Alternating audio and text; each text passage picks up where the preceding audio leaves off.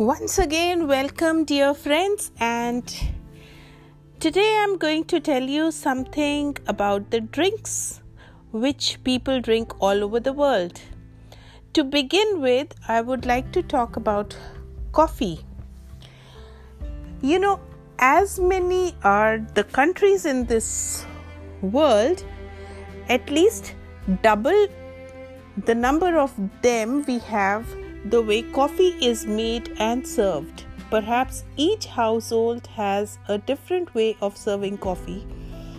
But again, there is something very typical to a particular country how the coffee is served.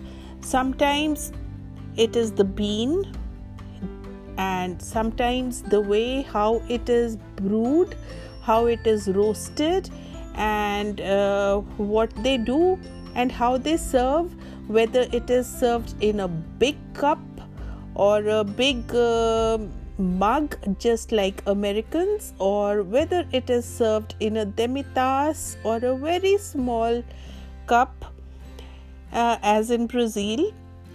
So, coffee has its own flavor in every different country. So, let us just explore and see what happens in different countries. To begin with, let us start with Finland. So here they call their coffee as Cafe Ost and this is a very very typical coffee. Here hot coffee is poured over chunks of cheese curd. And while it may sound a little unappealing, but Finnish people adore the unique combination. So they have their coffee with cheese curd cubes in their cup. So hot coffee over the cheese curd and it makes it cafe ost. This is Finland. Now in Turkey, in Turkey, what they do is they take the ground coffee and they have a special vessel called the ibrik inside the ibrik they simmer the coffee.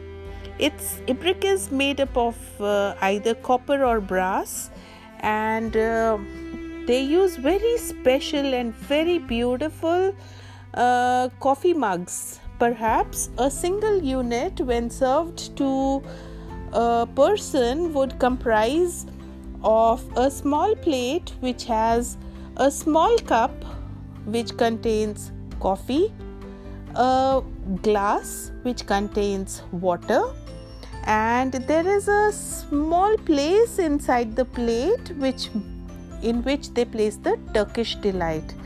So what happens is the freshly and finely ground coffee bean is put in a brick and it is simmered for some time and uh, this coffee with the ground coffee is along with the sugar is uh, poured into the cup. And it is very important that it is served with the froth. And they ask you for sugar before making the coffee because the coffee is uh, done in the ibrik and they uh, boil the coffee liquor uh, on the fire and it is poured from the ibrik straight to the coffee mug. Now, there's one more very interesting ritual which happens here that is that uh, at the end of the coffee, the uh, the sediments from the coffee they go and settle down on the mug, and it seems that uh, from there they estimate as uh, how their day is going to be because the sediments give them an indication. It forms a particular shape from where they ascertain as to how their, their day is going to be. So that's a very interesting turkish way of having coffee. Now malaysia again has a very amazing cup of coffee and they call their coffee Yuan Yang. Yuan Yang. It is a delicious and uh, powerful drink which is served either hot or cold.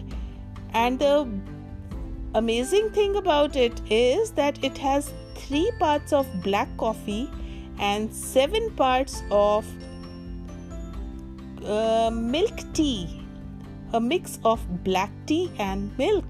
So it's a mixture of coffee and tea. So that is the Yuan Yang. In Australia, it's called the flat white and uh, it's similar to latte, uh, though smaller in volume. So it is made by pouring microfoam steamed or velvety milk over the shot of espresso. Frappe. In Greece, the it is invented by Nescafe representative in uh, 1957. The frappe is a popular summer beverage in Greece consisting of iced instant coffee drowned in milk foam. In Italy, it is called espresso romano. True Italian espresso comes with a slice of lemon which is said to bring Java's sweeter flavors. In Vietnam, it is called cafeda. It is known to be both very sweet and very strong. This Vietnamese iced coffee is made with coarsely ground dark roast coffee which is brewed straight into the cup of condensed milk and ice through a French drip filter. So, what you see is in your cup, you will find uh, the milk with condensed milk which is settled at the base, then there is the coffee liquor and ice.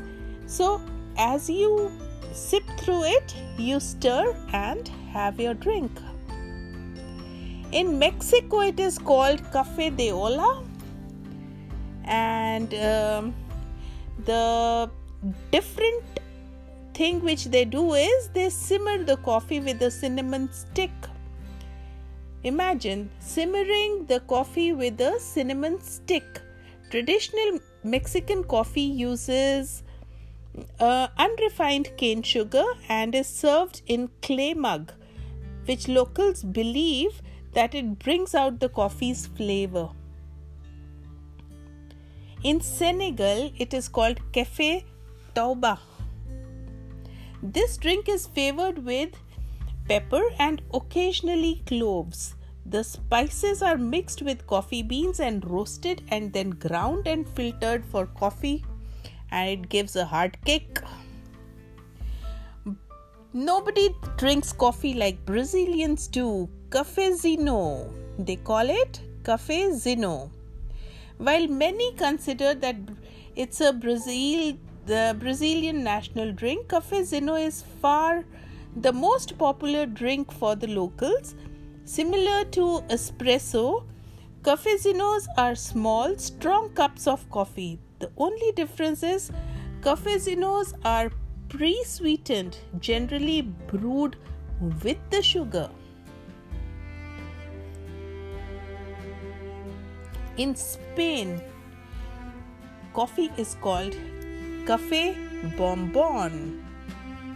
For those who enjoy their coffee on the sweeter side, Spain's Cafe Bombon is sure to please.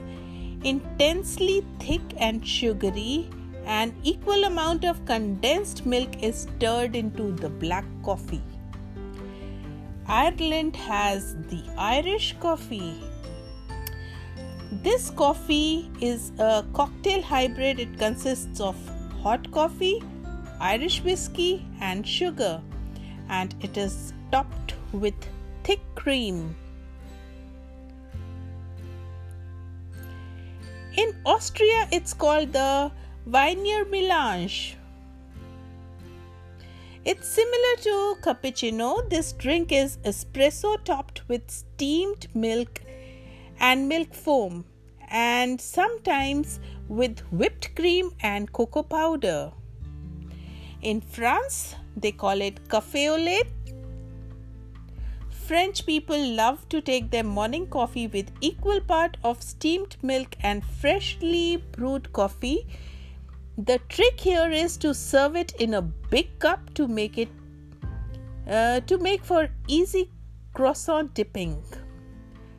In Morocco, they have their coffee spiced, so they call it spiced coffee. This fragrant blend, blend of dark coffee mm, and uh, warm spices like cardamom, black pepper, cinnamon, cloves, and nutmeg. They blend coffee with all these spices and then have it. In Cuba, it is called Cafe Cubano. Uh, they serve it small, but it is super strong. So, Cafe Cubano is espresso brewed with sugar. I think something like what they do in Brazil. In Germany, it's called the Farese. Uh, it is a decanted drink that hails from Germany. It is made with coffee, rum, and sugar and topped with whipped cream, chocolate shavings. In Portugal, it is called Maza Granan. Maza Gran. Mazagran. It is a refreshing coffee drink consisting of espresso and lemon juice or lemon soda to provide a unique twist to typical iced coffee. And Mazagran originated in Algeria, but it was the Portuguese who started adding lemon flavoring instead of water to the icy coffee beverage. Kahwa, Saudi Arabia. Coffee in Saudi Arabia and other Arab countries is made with a mix of spices including cardamom, cinnamon, cloves, saffron, and ginger. To offset the bitter taste of the strong coffee, kahwa is served with dried dates. Again, in Hong Kong, they mix it with milk tea and it is called Ylang Wang. So, friends, this is how coffee is drunk in different places. And last but not the least, let's talk about India. We have the instant brew, we have the South Indian filter coffee. Nobody drinks coffee the way Indians do it. I guess Indian coffee, the South Indian way, is served in a very beautiful uh, a little bowl plus a glass. A glass is placed in the bowl and it is served inverted. Mind you the, they hold the cup upside down and with the little bowl attached it, it gets sucked up because of the steam and it doesn't fall off. So if you ever get a chance to visit any south indian restaurant do look for this special coffee in India.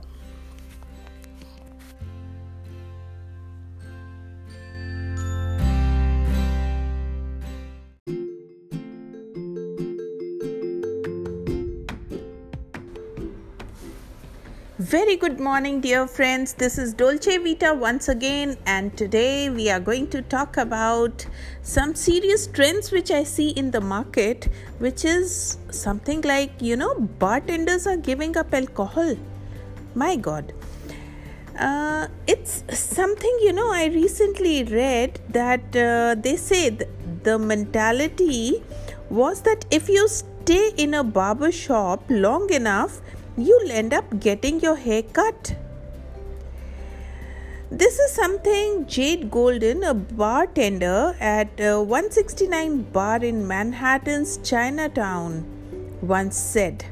But she said that it is not important that if she decides, despite tending bar in a, bar and uh, dispensing drinks for her customers, it is mandatory that she herself would be drinking.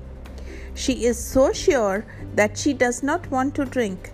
And this is one trend which is seen being getting pointed out that new bars are going to come up which would be selling more of non alcoholic beverages and uh, now the beverage industry would see a low alcohol and non alcoholic uh, drinks being sold and it's taking up to some uh, like strong popularity. Very recently in a recent tra- training program which i was attending which was being chaired by uh, a very senior professional from the food industry and uh, we were discussing allergens in food and drinks.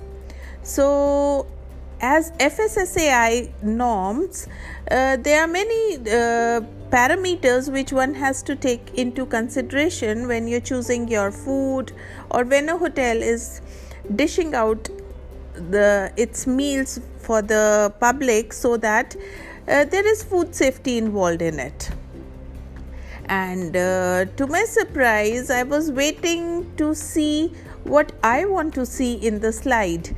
But when it was not put front i had to stand up and say excuse me madam but i am allergic to alcohol.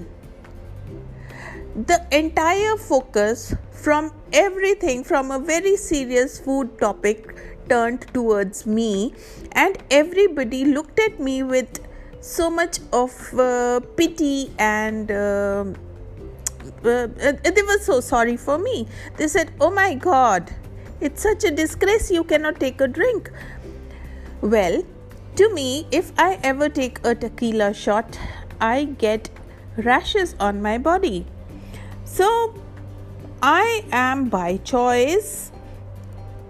Uh, uh, well, drinks are something which never fascinated me alcoholic drinks though i am a great great fan of non alcoholic drinks and i cannot survive without them because every day for my day to begin it has to begin with good warm lime water and i need buttermilk and um, uh, kala khatta of our hotel is very famous. Well, friends, from there came a point that uh, when I managed to raise my hand that I am a non drinker, uh, I saw so many more hands quietly popping up, and uh, I could see nearly 50% people were non drinkers. So, it is a myth that most of the people are drinkers in the society. Well, let me bring it to your information that there are many non drinkers in this society. And uh, rather, you know, sober curious is a movement which uh, is going on, and people who don't drink and uh, want to remain sober is on a high. And uh, recently, I was also uh, uh, reading somewhere that uh, the most going fad around the world is uh, saying that you are dry in January. So it is one of the uh, things people choose as resolution that first month of the year they are not going to drink. So, friends, things are changing and uh, the sad thing about you know uh, like when i discuss about bartenders again i was reading about this uh, very famous uh, bartender called uh, joanna carpenter uh, she it seems says that people are now more forthcoming on social media about their own experiences and the ways in which they feel about others. She feels that most of her customers are curious to know whether she is drinking or not. Well, as per her, that she, she says that she desires to serve them the cocktail or the drink which they want to have, but without herself indulging in the same.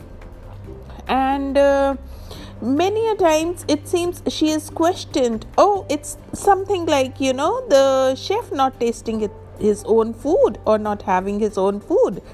But then you know most of the bartenders say that i am supposed to make you a proper cocktail and make you make sure that you are enjoying your time in this space that we have curated. Me drinking or not is not a part of the experience. So friends we have to be aware that the trends are changing and very soon the society is going to see some very beautiful non-alcoholic bars opening around the city for people like me. Thank you